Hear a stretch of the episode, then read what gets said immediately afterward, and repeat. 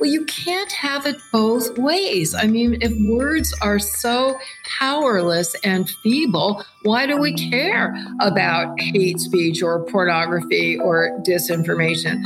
On the other hand, if they are so powerful, then we should acknowledge that the counter speech is as powerful as the hateful speech, whatever speech you're trying to censor. And I come down on the side that words on both sides are enormously powerful. And that is precisely why they are protected. Hello, welcome back to the Brendan O'Neill Show with me, Brendan O'Neill, and my special guest this week, Nadine Strossen. Nadine, welcome to the show. I'm delighted to be back, Brendan. I've, eh, I'm really delighted to have you on. I talk about and write about freedom of speech a lot, uh, but I thought I really wanted to have a new, longer form discussion about where things are at with freedom of speech at the moment in the US, also in Europe, in the UK as well. And what better person to do that with than you? People will know that you were the president of the American Civil Liberties Union in the 1990s and the 2000s, right through to 2008, I think. The first woman to lead the ACLU. People will also know that you've been writing about freedom of speech for a very long time and campaigning on freedom of speech as well. Uh, your most recent book was Hate Why We Should Resist It with Free Speech, Not Censorship. And I know you have another book coming out with the Oxford University Press this year Free Speech What Everyone Needs to Know. So hopefully I can ask you a bit about that later on, what we can expect in that book. Um, but to kick things off, I want to ask you how you would take the temperature of freedom of speech at the moment. It's always in a bit of peril. We know, you know better than anyone, that freedom of speech must always be fought for. It's never secure. But how do you think things are at the moment? Is there a crisis with freedom of speech? Are things bad? Are things looking up? What's your sense of how things currently stand? Thank you so much, Brendan, for the opportunity to participate in this very important podcast, which I enjoyed listening to. I'm going to answer mostly from the perspective of the United mm-hmm. States mm-hmm. because I spent most of my time reading and speaking about what is going on here. That said, I do really keep abreast, uh, at least in general, of developments, certainly in the Anglosphere, not only the UK, but also Canada, Australia. Australia, New Zealand, uh, as well as Europe and other parts of the world. For this reason, let me let me say this, Brendan, that uh, I have had such enormous worldwide interest in my book mm-hmm. and on the issues discussed in my book that I have been invited to speak, sometimes by Zoom, sometimes in person all over the world, virtually every continent. So um, I will focus on the United States, but I really do believe that what I say is at least generally applicable uh, in in most, if not all, of the rest of the world. So I, I like to start uh, the answer to this uh, uh, common and important question by quoting the famous opening lines in Charles Dickens' *The Tale of Two Cities*. It was the best of times. It was the worst of times. Mm-hmm. Let me start with the good news, the best. In here in the United States, although we have a Supreme Court that has cut back on other rights that some of us continue, consider to be fundamental, the court continues to be extremely strongly protective of the most controversial speech, speech that polls show that substantial pluralities, if not majorities, of Americans want to censor, uh, including hate speech, including extremist speech, including sexual or pornographic speech. And yet the court, all across its very broad ideological spectrum, continues to strongly enforce what it has called the bedrock principle of free speech, viewpoint neutrality, that it is not for the government to pick and choose which viewpoints, ideas, messages will be pervade and which will not be, that in a democratic society, that is a decision for individual people to make. So that's the good news. Where it is the worst of times, um, and I'm not sure it's worse than any other time, but let's just say it's very, very bad. It's never been worse during my decades of crusading on these issues. Is in the um, in the culture.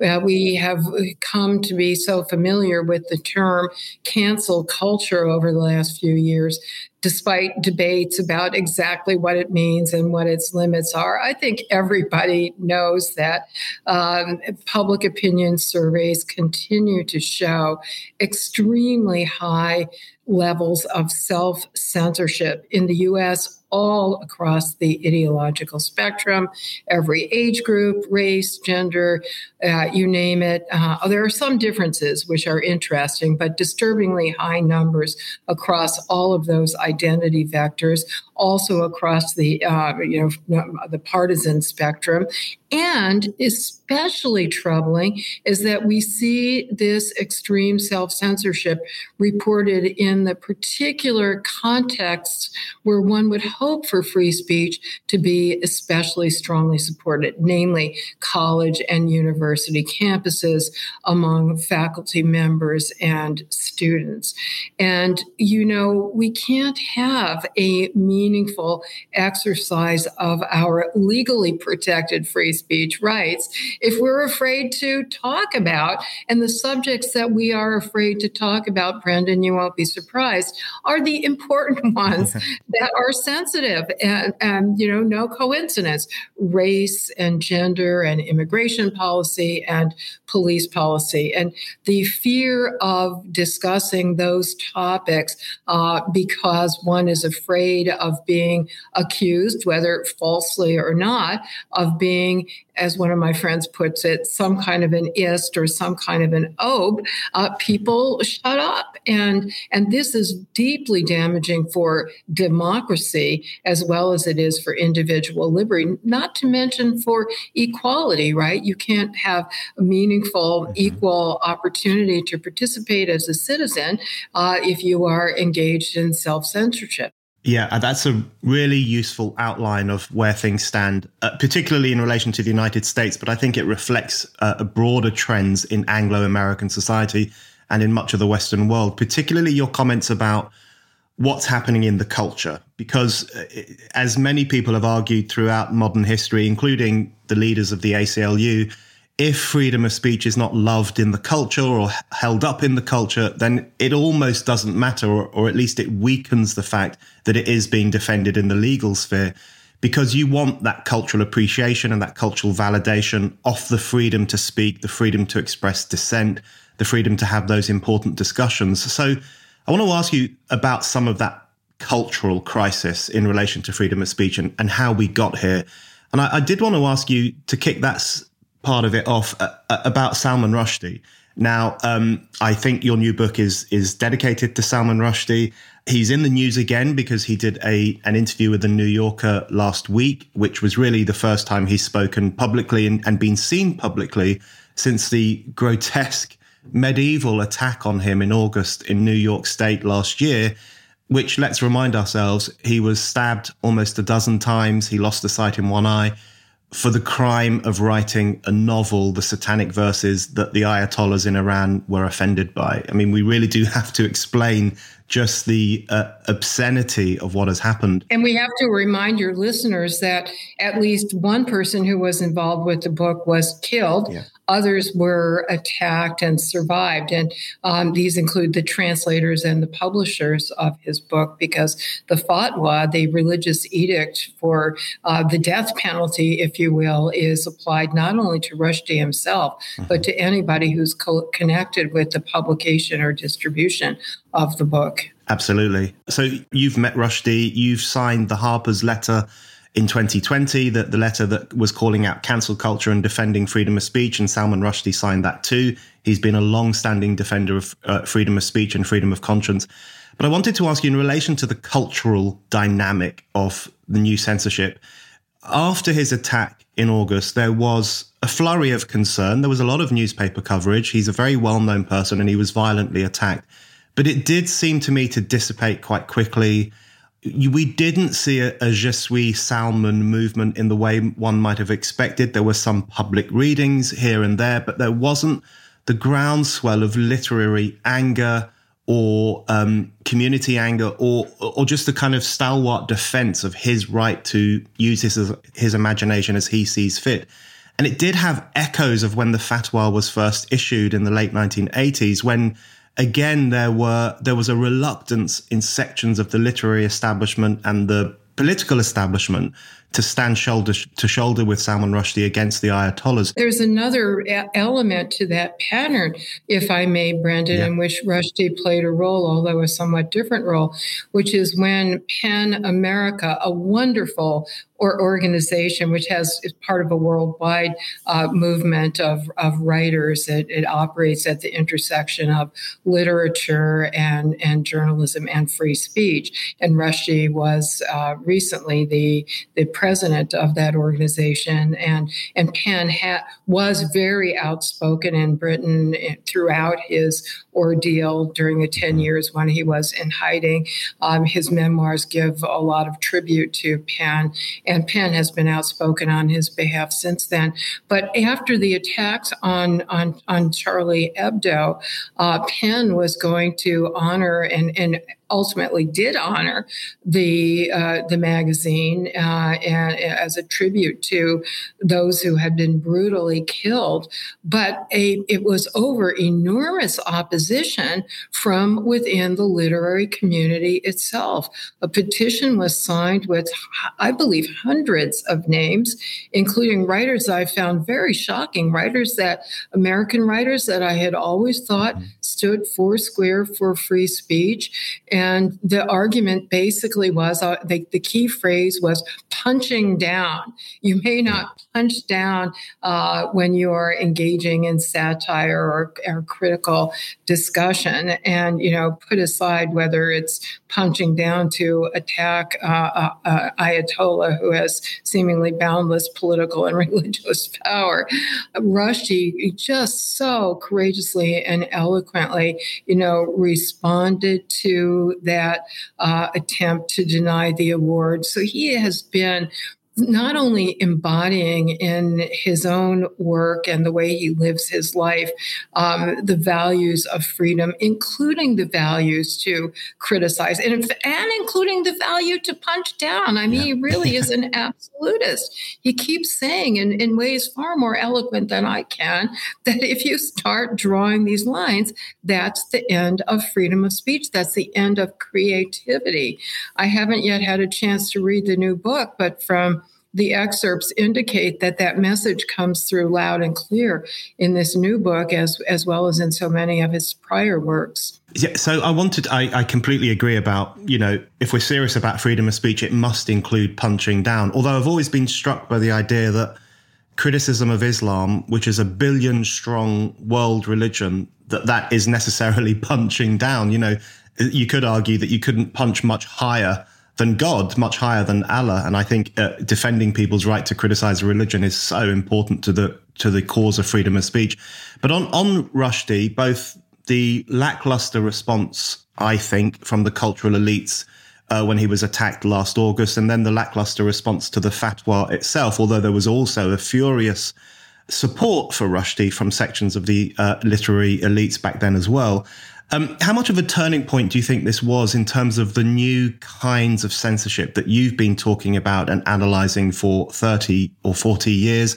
I'm thinking, you know, um, Jonathan Rauch's book, The Kindly Inquisitors, that was published in 1993, which posited this idea that we were entering into a new form of inquisition where it was done in a kindly way in quote marks. You know it was done to defend people from offense and particularly to protect minorities from offense. And of course jonathan rauch's book was very much influenced by the fatwa and the lackluster response to the fatwa.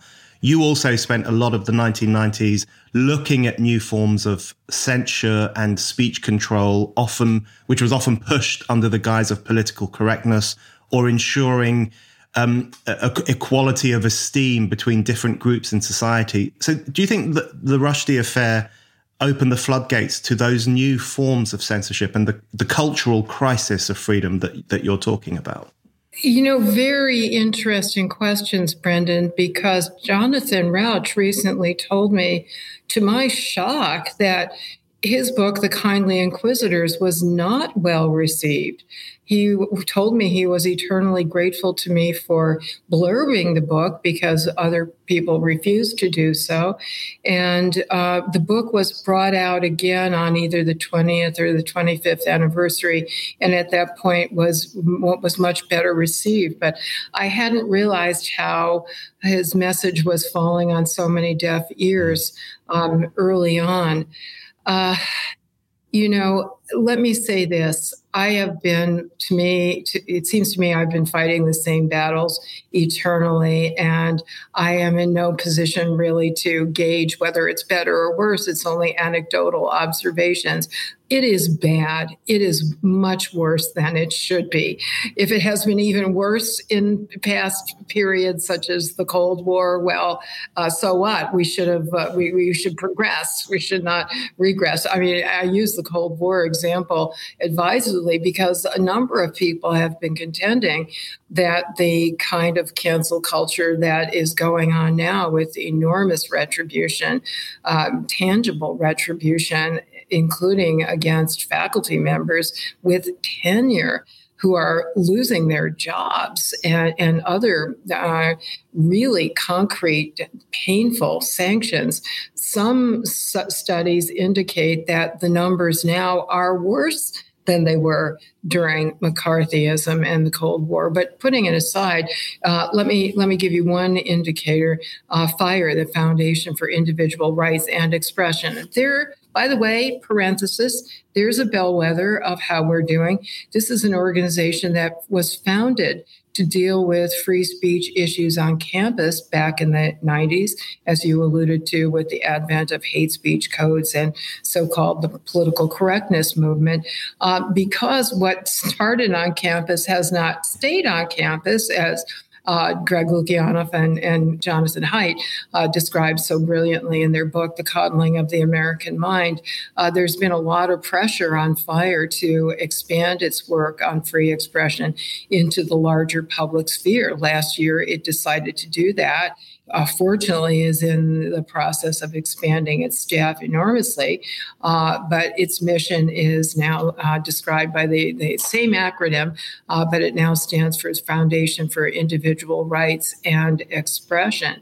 And one of the projects that it's, it's still focusing very heavily on campus as well as the larger sphere. And one of its recent projects has been to chronicle in detail every single incident of an attempt to retaliate against a faculty member for exercising what should be constitutionally protected speech. Uh, it's a very granular database for any of your listeners who are interested. I urge them to look at the FIRE website and you can see the individual details. And it's now up to the hundreds, uh, even most disturbing. And this is just looking in the last few years. Since 2015, I can't remember the exact number, but it's dozens. I mean, even one would be shocking. Tenured professors who have lost their jobs over constitutionally protected speech. So, one of my pet peeves is when people, often on the left, say, oh, there's no such thing as cancel culture. That is just an exercise of free speech. It is just criticism it's not just criticism. I, of course, defend the free speech right to engage even in defamatory criticism.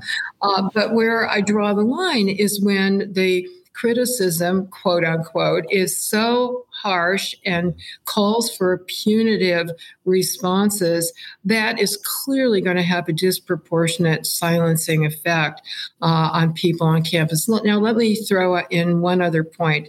Well, first of all, what's happening on campus is also happening in the larger sphere. So we're starting with the numbers on campus, and then FIRE will branch out beyond that in its database. Um, but the, the, these attacks are coming from all across the ideological spectrum. In the United States, um, for reasons that I leave to political scientists and, and who knows, cultural anthropologists. Uh, it is mostly the right leaning media that are, is covering this, these issues. And so you get a disproportionate sense of, oh, it's the progressives on campus that are silencing uh, those that are moderate or conservative or, you know, to the right. Uh, but in fact, FIRE's database demonstrates that while a predominant number of these in, uh, cancellation incidents come from the left, a substantial percentage are also coming from the right. It's about 60 40.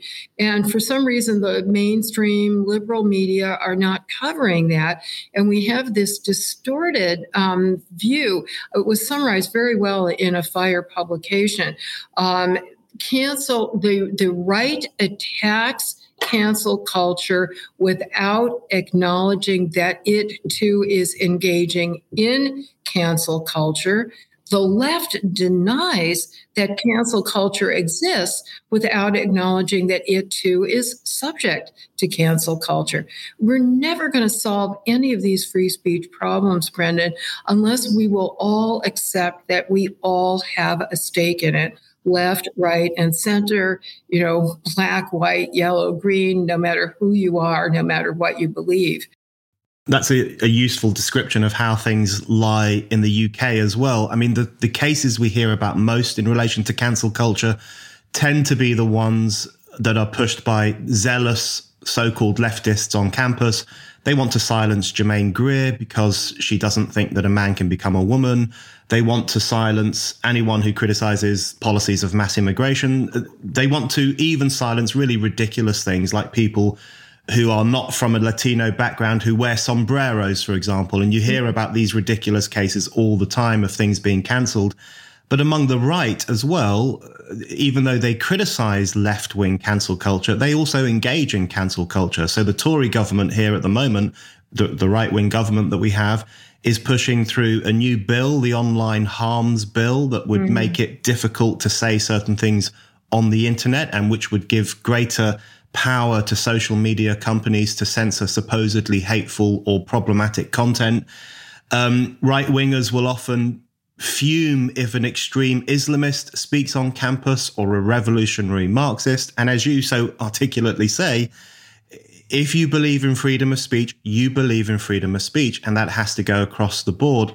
And I, in relation to that very issue, I wanted to, you've mentioned hate speech, which is something we hear about all the time. And so many episodes of cancel culture are now justified in the language of combating hate speech, combating hate. And uh, your most recent book, published in 2018, was Hate why we should resist it with free speech, not censorship. And the one thing that I've, I admire many things about you, but one of the things I admire most is that you don't draw the line at hateful speech and you do defend freedom for hatred, freedom for people to express hateful ideas. And I wonder if you could just explain to listeners why you think that's an important thing for, for you to do. Well, it's important for me to do because if I want any speech to be protected at all, that protection has to encompass the most controversial speech. Nobody tries to censor popular, sweet little nothings, right? Um, the, the, the strength of free speech is proven by its extension to the thought that we hate, uh, to paraphrase Oliver Wendell Holmes, a great Supreme Court justice.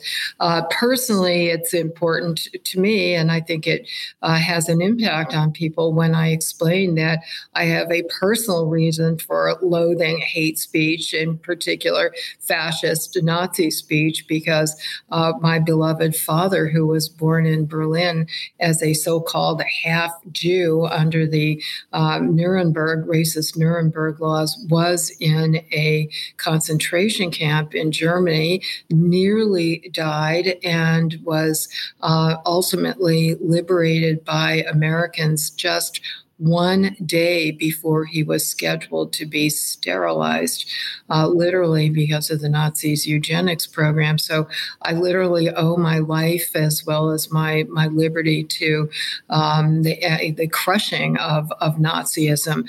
Uh, that said, if I thought, and here I'm going to associate myself, Brendan, with one of my human rights heroes, Aryeh Neier, who was the longtime executive director of the ACLU. He went on to become the founding executive director of Human Rights Watch, and from there, Open Society Foundation, truly one of the giants in international human rights uh, in this century and the last century.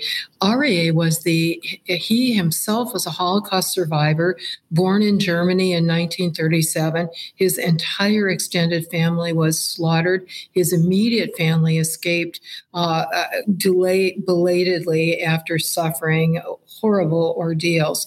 Um, Aryeh led the ACLU during the famous so called Skokie case in the late 1970s, which really epitomizes this concept of viewpoint neutrality, which I've referred to several times as the bedrock of our First Amendment strong free speech protection. Um, the Skokie, Illinois, is a town near Chicago that has a large Jewish population. At the time in the late 1970s, it had a large percentage of those Jews were actually Holocaust survivors. For that reason, not surprisingly, a group of neo Nazis wanted to demonstrate their anti Semitic messages in, in Skokie, right, to get the most attention. And when there was an attempt to censor them, the ACLU came to the defense of their free speech rights. Um, of course, the ACLU um, considers the Nazis' views absolutely antithetical to civil liberties, but we were putting into operation the defense of freedom, even for the thought that we hate. It was a hands down winner in the courts of law, went all the way to the U.S. Supreme Court because of the viewpoint neutrality principle, but it was very controversial in the court of public public opinion. The ACLU itself you know, a group of people who feel so strongly about civil liberties, including free speech, that they become card carrying members, we lost 15% of our members, people who said, I really believe in strong free speech, except for this uniquely odious speech. And I, I go into all this detail, Brendan, because it shows how enormously challenging it is to persuade even die-hard free speech supporters that even hate speech should be protected. Anyway, shortly after that case, Aryeh wrote a wonderful book about it uh, called Defending My Enemy The Risks of Freedom. And I reread it every couple of years, and it really stands the test of time. He makes so many good points, but the one I was leading up to, which I completely endorse from my own perspective, is this. He says, Look, you know, much as I love free speech, I loathe the Nazis even more than I love free speech. So if I thought that censorship would help defeat Nazism, I would be all in favor of it. The fact of the matter is, though, no matter how well intended the censorship is, it is at best ineffective and at worst counterproductive. So during the Weimar Republic, the period in Germany when the Nazis rose to power, they had very strict anti hate speech laws, which were very strictly enforced. And, and many Nazis served time in prison, but they loved it. It was a propaganda platform for them where they attained attention that they never would have otherwise and sympathy that they otherwise never would have. We see that today when hate mongers are always seeking the limelight and organizations that specialize in countering hate, such as the Southern Poverty Law Center, the Anti Defamation League, are constantly advising people look, we know it feels morally satisfying to try to engage in silencing and shouting down and deplatforming, it may make you feel good, but it's not going to do any good. You're trying to suppress the message, but instead, those efforts are having an amplifying effect. So I am all in favor of doing everything we can to suppress the hateful ideas, to counter the hateful ideas, certainly to outlaw any hateful or discriminatory action. Mm-hmm. But going after the words is just a superficial quick fix that distracts from the actual hard work. You know, one of the things I learned, Brendan, in doing the research for my book is that Germany, for all of its very strict anti hate speech laws, both during the Weimar period and now, Germany still has very strong anti hate speech laws. And we know that there are terrible problems of ongoing anti Semitism, including violence and, and violence against um, refugees and against immigrants, to the extent that um, the head uh, of the Jewish community in Germany recently advised Jews not to wear the yarmulke, um, the skull cap that many uh, religiously observant Jewish men believe they have a religious obligation to wear, not to wear it in public in cities in Germany, because there have been so many attacks on people who are openly identified as Jews. So, if we really want to do something to reduce the violence, to reduce the discriminatory attitudes, we have to use education, we have to use persuasion we have to use anti discrimination laws. What I was going to say is Germany, for all of its strict hate speech laws, did not actually enact its first anti discrimination law on the basis of religion, race, and so forth in employment, uh, public accommodations, housing, and so forth, not until the 2000s. Uh, and then only because of pressure from the EU. Mm. So, and I think there's a direct correlation there. I can't prove a causal effect, but I wouldn't be surprised that um, when you think that you're doing enough because you're suppressing the speech, it, it's a distraction and deterrence from doing something that is more meaningful and more effective. Yeah, I couldn't agree more. And um, France is a good example of exactly the problem that you're talking about. France outlawed Holocaust denial decades ago in 1990, I think. And France now has a very serious problem with anti Semitism. There have been numerous anti Semitic attacks, fatal attacks on Jewish people in France. Um, there have been public expressions of really genuine anti Semitic hatred uh, on, on protests and on gatherings and so on. Um, French, the leaders of France have talked about how serious the problem of anti Semitism has become. So, certainly outlawing the racist ideology of Holocaust denial didn't do anything to solve the problem of anti Semitism. And there could actually be a link between those two things because, as lots of free speech warriors say, if you push hateful ideas underground, if you push them outside of mainstream society, they can actually grow and fester and worsen in those darkened corners of the internet and in certain communities where we can't shine the light of reason or the light of truth. Um, so it, it, that's a very good outline, I think, of why even genuinely racist and hateful ideologies should have the freedom of expression. Because as you say, it, it simply isn't the case that censorship can can defeat those ideas. But is there another reason to this as well, which is that one of the problems is if we empower the state to determine what is a hateful ideology and to silence that hateful ideology. The problem there is that it expands the power of the state over the realm of thought and over the realm of speech and gives it a jurisdiction over our lives that it shouldn't enjoy. And, and that creates the danger, doesn't it, of other forms of speech being rebranded as hateful and therefore susceptible to censorship. Very, very correct. And so, if I can summarize but your point and mine, we're saying, you know, the balancing analysis, there is not much, of any, good at all to be derived from these hate speech laws. They demonstrably do not um, stop hateful expression, let alone hateful ideas and actions from continuing. Worse yet, may actually increase those problems.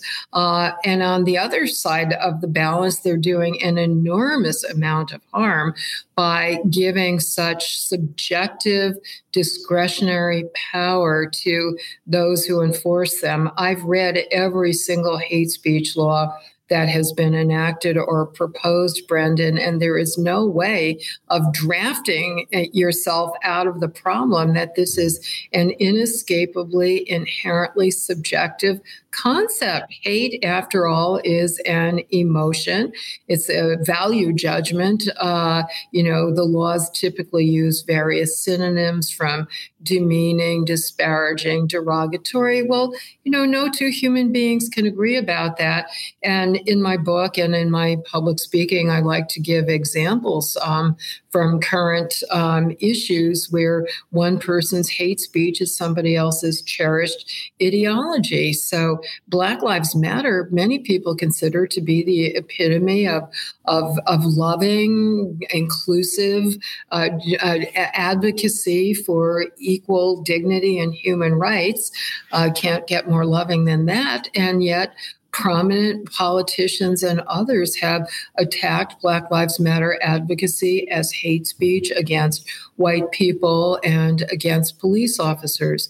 The American flag has been attacked as hate speech on college campuses because uh, they say it stands for imperialism, um, whereas in the United States as a whole, uh, when the, the public opinion polls and constitutional history show that the flag is the most cherished expression, when the Supreme Court upheld the First Amendment right to burn it, uh, we almost instantly had enough votes to amend the Constitution to protect that speech. And yet you have college students considering it hate speech.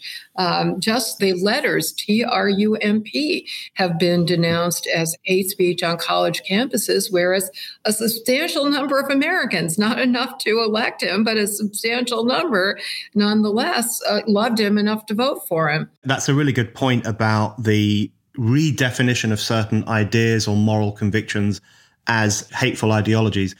And I find that one of the most Orwellian trends of our time because it really is a means through which someone's whole belief system can be not only demonized, but thrown open to possible punishment, possible censorship. So, we, in the hate debate, which you've been covering really well for such a long time, there are two problems. On the one hand, there are genuine hateful ideologies like racism and anti Semitism and genuine forms of misogyny, where we would even defend the freedom to express those horrible ideas. On the other side, there is this quite broad now uh, uh redefinition of certain ways of thinking as hate. I'm thinking you've given some examples there. Black Lives Matter is seen as a hate group and as uh, engaging in hate speech by some people over here in the UK right now, I think a good example of this is um, the discussion on the trans issue, and particularly someone like uh, J.K. Rowling. I mean, J.K. Rowling has never uttered one hateful word about trans people, and anyone who has read her essay on the trans issue or listened to anything she has said will know that that's the case. But she is frequently denounced as an, a hateful ideologue someone whose speech is dangerous, someone who should be silenced. She's too big to cancel, so she enjoys that privilege as she herself recognizes.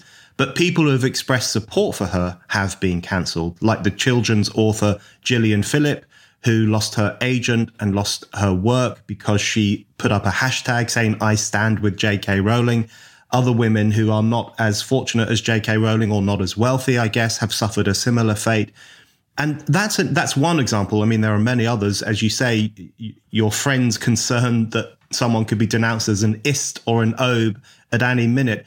That's a good example, isn't it? Where a perfectly legitimate discussion about the boundaries from trans rights and, and women's rights and the question of women's spaces and the questions of biology and the right to talk about these things is redefined in such a way that the, the, expectation is that it should be silenced and, and shut down. And I think if I could try to um, describe the phenomenon that you're talking about, which occur- the particular example, as well as many others, occurs in the United States, Brendan, it's this that when people undeniably support the basic humanity and equality and dignity of people with various identities, but disagree with certain policy proposals about how to better advance, you know, equal status in society against certain problems of discrimination.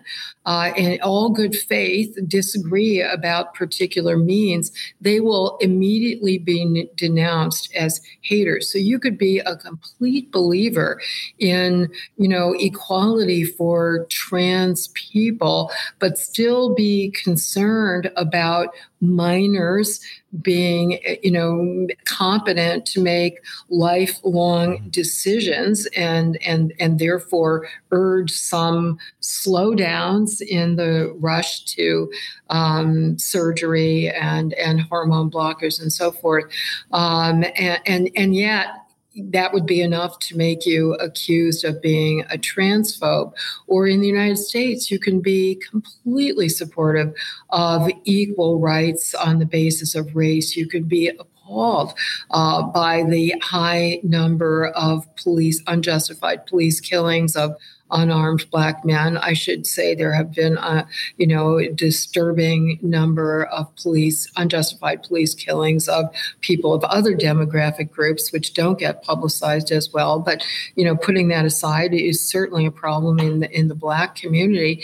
But if you oppose the supposed remedy of defund the police, you can be accused of being a racist against Black people. Another good example, which is going to be coming to the fore very soon with a Supreme Court decision, is affirmative action in higher education.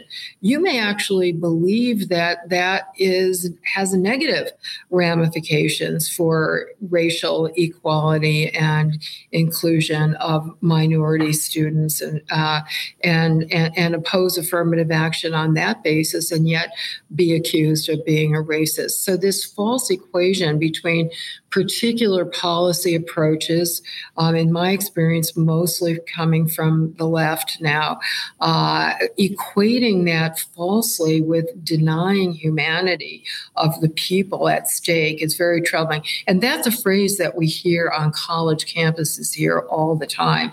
Oh, and I'm sure you hear it about J.K. Rowling there, we hear it here. She is denying the humanity yeah. of trans people. Or, you know, they say that about other conservatives whose views I may policy views I may disagree with, but I've never heard them deny the humanity of anybody. This exaggerated rhetoric, I think, really does disservice to Martin Luther King and all of the heroes of the civil rights movement who really were having their humanity as well as their physical survival attacked so dramatically.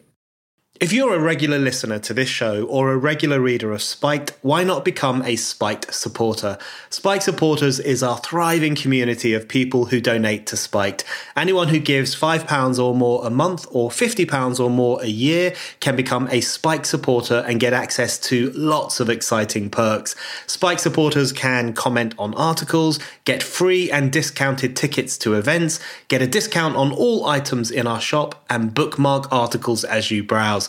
This is our way of saying thank you to all of you who fund our work. Spiked is completely free, and yet you still hand over your hard earned cash to make sure that anyone, anywhere can read us and listen to us. We're incredibly grateful for your generosity. If you don't give to Spiked yet, now is the perfect time to start just go to spiked-online.com slash supporters to set up your donation and your Spiked supporters account. That's spiked-online.com slash supporters. I wanted to ask you on, on those things you've just talked about there, how much you think this is a generational problem. I'm always reluctant to bash millennials and to bash Generation Z or, you know, the, the kind of blue haired brigade that tends to become a bit of a caricature who are running around campus and silencing people, although that unquestionably happens. Partly because I think so many other influences and factors are feeding into the way they think and the way they behave. And lots of those influences come from older generations who have been institutionalizing new forms of censure for some time. But do you think there's a danger that society, Anglo and Amer- American society, has created a new generation that for various reasons, is quite intolerant. I mean, the example of the trans issue is, is a good one on this. If you think about Abigail, Abigail Shrier's book, Irreversible Damage, which is a really good book on. And I only read it because it was subject yeah. to so much censorship. So it perfectly illustrates this forbidden fruits phenomenon. I'm sure that she didn't want to be attacked, but I'm also sure that it elevated the readership of her book incalculably. Absolutely. And with that book, there were campaigns by younger members of the publishing industry and younger people at Amazon, for example, to make it unavailable for people to buy. Uh, there's a new book out in the UK called Time to Think by Hannah Barnes, which is the inside story of the of the Tavistock Gender Clinic, which was a clinic that was treating young people for gender dys- dysmorphia, and that's uh, that book was also rejected by numerous publishing houses, uh, according to the Sunday Times, because junior members of staff said they wouldn't work on it. And then beyond this issue, we've seen young people at Spotify demanding that they take down Joe Rogan's podcast because they find it offensive. We've seen other instances where uh, young people at Netflix, for example, saying we don't want to put up Dave Chappelle's comedy routines. And then the head of Netflix actually made a good statement about a year ago saying, look, if you're going to work here, you're going to have to help to produce content that you might find offensive and you might disagree with. So you talked earlier about the campus mentality spreading beyond campuses, and that's why FIRE has had to rebrand itself and take out the word education because this is now a very broad problem. Do you think it's a generational thing, or, or, or what do you think is going on in, in relation to the younger people who seem quite intolerant? I would have to say both anecdotally and uh, in terms of survey evidence, what you say is sadly true, Brendan. I at, earlier on I talked about the surveys showing massive self censorship across all identity ca- categories, and then I said, well, to some, there are some significant variations, and you're now giving me the opportunity to come back and stress what those are. Uh, and the two major variations that I'm aware of are with respect to age, uh, as you indicate. The other one is with respect to gender. Before I say more about the, the latter, let me just say if you look at all of the sectors in our culture that traditionally had a commitment to free speech, uh, where we've seen that weakening. From every indication, the weakening is coming from the younger, newer members of that um, that that that sector. And certainly, this is true for academia. I think that's where where it started. Um, you mentioned publishing. There's journalism. There's entertainment.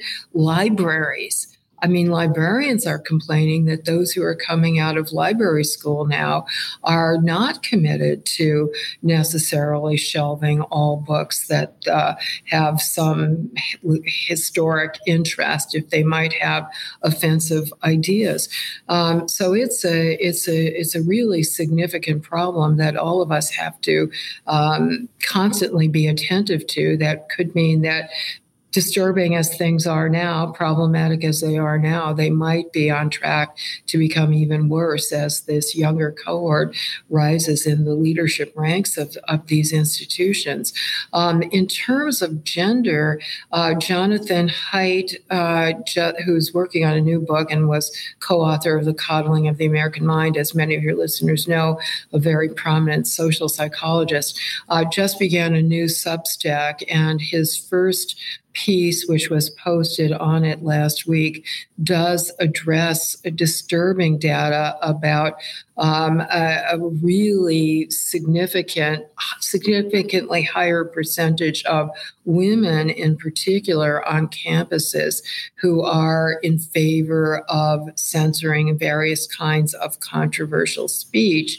Um, and that oddly, this occurs just at the time that the women are becoming dominant on campus. We, you know, we now have a majority of our undergraduates are, are women to the extent that there's really a concern about, you know, the gender gap, the opposite of the traditional gender gap.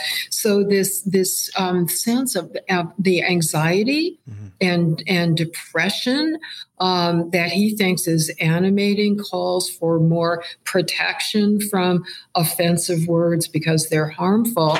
So the psychological problems that are his expertise have been increasing among females just at the time that they are flourishing in mm-hmm. terms of equal opportunity. So there's a real disconnect here. And there's another social psychologist, uh, Jean Twenge. I'm not sure if that's how you correctly pronounce her name, T W E N G E, who's written a lot about this. And I believe she has a new book coming out as well. Um, so, again, you know, the solutions seem to be not necessarily to persuade people about free speech principles, but to address underlying psychological issues. Uh, anxiety, depression, insecurity, and to persuade them that uh, shielding themselves from words is not going to improve their psychic or emotional health. Quite to the contrary. Yeah, I think that's that. That brings me on to something I wanted to ask you about in relation to um, victim culture and and how much. Uh, you could do a whole other podcast talking about what victim culture means, but I think people have a sense that younger people in particular, but many people tend to conceive of themselves as victims or as vulnerable these days, vulnerable to slights against their self esteem or against their identity, vulnerable to words. The idea that words wound, for example, has been gathering ground for a long time now. And I wanted to ask you about that in particular because I think there is this tendency among younger people in particular to think that words are so incredibly hurtful to them that they do have to be protected. They have to live in a safe space, to use campus terminology. Some of those safe spaces even recreate the conditions of childhood. So there will be color in books. Uh, a campus here in the UK, I think it was Cambridge University, had a dog that people could pet if they felt stressed out, so they could recreate that kind of uh, childish relationship with an animal. Apparently, the dog had to be signed off duty because it was being stressed out by being petted by so many students, which was a real sign of the times. But uh, in relation to the victim culture and the idea that words wound, I wanted to ask you how you address this question because I think I've heard you say that words can be wounding, words can be incredibly powerful. Otherwise, why would we spend our lives defending them? Uh, but we also don't we also want to counter the idea that they're dangerous or hurtful to you to such an extent that you have to hide away from them. So how do you strike that balance between recognizing the power of words but not wanting people to feel overawed by them? Excellent points, Brendan. So, for one thing, it's I find it paradoxical and ironic that when I advocate, and more importantly, the U.S. Supreme Court uh, mandates counter speech as a the appropriate response to hate speech or other controversial speech that you disagree with. You know answer it back. Use persuasion use education use information not censorship. Often those who advocate censorship will disparagingly say oh well counter speech is only words, quote unquote, signifying that they have no power at all. In fact, that was the entire title of a famous leftist oriented uh, pro censorship book by the so called radical feminist Catharine MacKinnon a decade or two ago. Uh, it was, she was, and the book was entitled Only Words, and sarcastically, she was referring to sexual expression that she demonized under the stigmatizing label pornography uh, that she believed had the power to uh, discriminate against women and dehumanize women and lead to violence against women. Well, you can't have it both ways. I mean, if words are so impotent, uh, MacKinnon wouldn't like me to use that word, but let's say words were so powerless and feeble. Why do we care about hate speech or pornography or disinformation? On the other hand, if they are so powerful, then we should acknowledge that the counter speech is as powerful as the hateful speech, the pornographic speech, whatever speech you're trying to censor. And I come down on the side that words on both sides are enormously powerful. all words on every perspective, on every issue. And that is precisely why they are protected. The U.S. Supreme Court has said that expressly. And the way to counter what we have to focus is on, you know, the exact causal relationship that words play in various kinds of harm and the best way to counter that potential harm. There is no, you know, people will often mock that old saying in the United States. It's a nursery rhyme. I don't know if it's current in Britain as well, but sticks and stones will break my bones, words will never hurt me. Well, it's not true that words will never hurt mm. me, but it's also not true that words will always hurt me. Mm-hmm. The whole point of parents telling their kids that nursery rhyme was to get the kids to develop the resilience and the self confidence and the other attitudes that would disempower the words from hurting them. There's a whole school of psychology that's quite ascendant, at least in the United States, cognitive behavior therapy that helps people to deal with the negative impact of various kinds of experience, including words, uh, not by silencing the words, not by taking shelter and retreating to childhood. That's certainly not going to equip you to function as an effective, uh, powerful adult in the real world. And, and what's encouraging about that uh, and here I love the fact that we're having psychological experts such as Jon Haidt and others write about this, is that they say, you know, put aside the First Amendment principles, put aside free speech principles, just specifically focusing on the harm and pr- preservation from this kind of emotional and psychological harm. Censorship is damaging, and more speech, including through therapy, uh, is is the effective way to mitigate the harm. Yeah, and and that's been a long-standing belief prior to the modern era, at least uh, in terms of you know you develop yourself your intellectual muscles and your ability to think for yourself and to be an autonomous independent human being precisely through exposing yourself to disagreement to discussion. I mean everyone from john milton to john stuart mill made that point. Cardinal john henry newman once said that the human intellect does from opposition grow. And it's precisely through opposition and the things that uh, young people are encouraged to fear that we become clearer thinkers, more rounded, and freer people. I'm so sorry. We, there's so much of interest here. And thank you for the Newman quote, which I had not been aware of. I'll add that to my arsenal. Uh, we had talked about publishing, and you had made some very good points that are replicated in the United States about publishers refusing to publish certain books or agents even refusing to represent the books. And now authors are not even writing the books because they fear they're not going to get published. Um, in response to that problem, a group of friends and colleagues of mine have founded a new press in the United States called the Heresy Press. It actually got some good coverage in a British publication recently, and that might be an interesting subject for another podcast. I think it's, you know, what's it's sad. I mean, it's exciting in one sense, but sad in the other, with very limited publicity. The number of manuscripts that came pouring in from poets and writers of fiction and nonfiction across so many disciplines, absolutely brilliant works that felt that they just would never have a shot in the mainstream publishing world is very dismaying. But now they, they have another outlet. So, Nadine, I've got just a couple more quick things I want to ask you about before we finish. And um, following on from what we've been talking about, I think for me, as someone who defends freedom of speech from what I would consider to be a progressive position. Who knows what that word means? It even means different things in the US than it does in the UK. Are you still a Marxist? Well, I wouldn't use the word Marxist anymore because oh, I just think it doesn't make much sense in the 21st century. But it's whatever you are, I certainly consider you a person of the left. yeah, so I consider, I would say I come from a leftish perspective, and that's how I've always thought of Spiked and our argument for freedom of speech.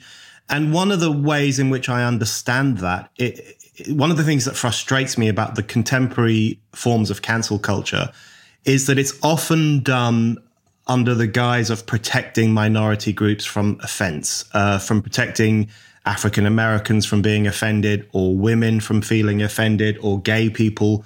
And I want to just grab these people by the scruff of their necks and say, do you not realize how paternalistic and backward that argument is? And one of the points you've made very eloquently over the years is that it was precisely through freedom of speech that those groups in society managed to build up their freedoms and their liberties and their equality.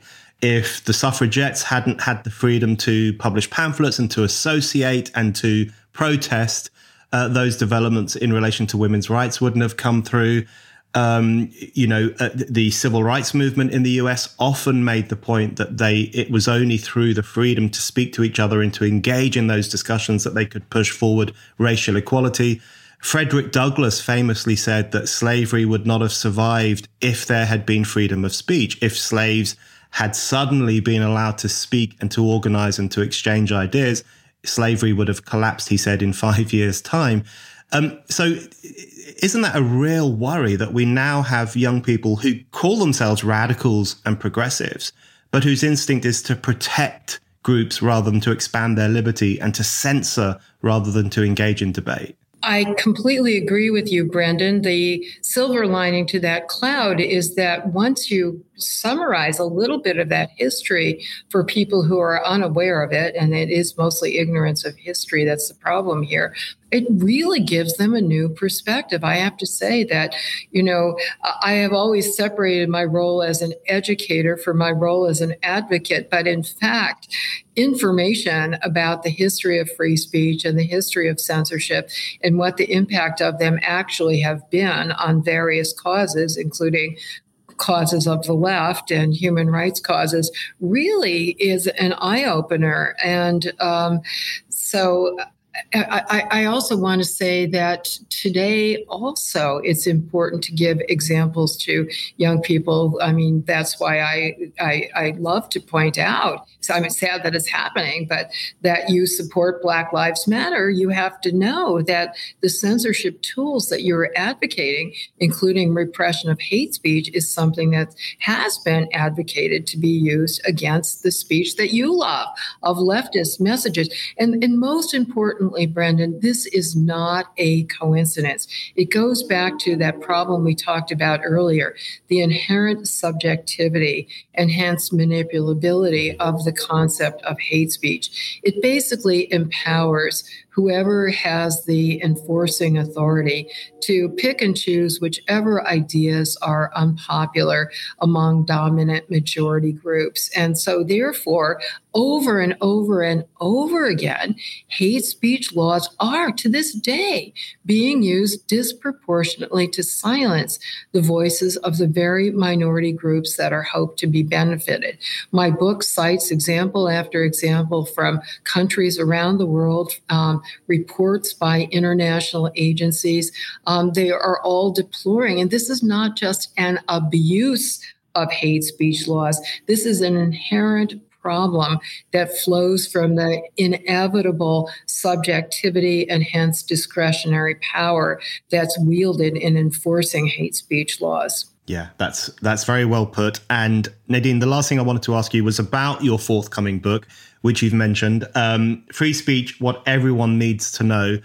Uh, you've given us a, a, really good taste of what people need to know in this podcast. But what can what can people expect from the book? When's it coming out? And what is your general argument that you're going to push in that book? It's coming out in the fall from Oxford University Press, which has a trademarked series called What Everyone Needs to Know about various subjects. And even though it's existed for about 15 years, there was not a book about free speech, which was too bad, but I thought it was good. It's a good opportunity for me. The book is in question and answer format. That's the trademark of the series. And I love that, Brendan, because since 2017, I've basically been speaking nonstop, answering people's questions. So I know what people need to know. I know what they want to know because they've been telling me and asking me. And I set up a really good challenge for myself because I do believe, uh, w- along with John Stuart Mill, that everything is subject to questioning and reexamination and debate, including my long held views about the importance and value of freedom of speech. So, right at the beginning of the book, uh, the, one of the very first questions I ask is what are the dozen most challenging, most difficult arguments against free speech? I lay them out and uh, hopefully i answer them in ways that i persuaded myself you know to the best of my ability i am open-minded. And if somebody persuaded me that censorship would be justified in terms of promoting human rights equality dignity something else that i consider uh, a very important value i would be persuaded to support it. But so far i haven't seen the the evidence. Nadine strossen thank you very much. Thank you so much brendan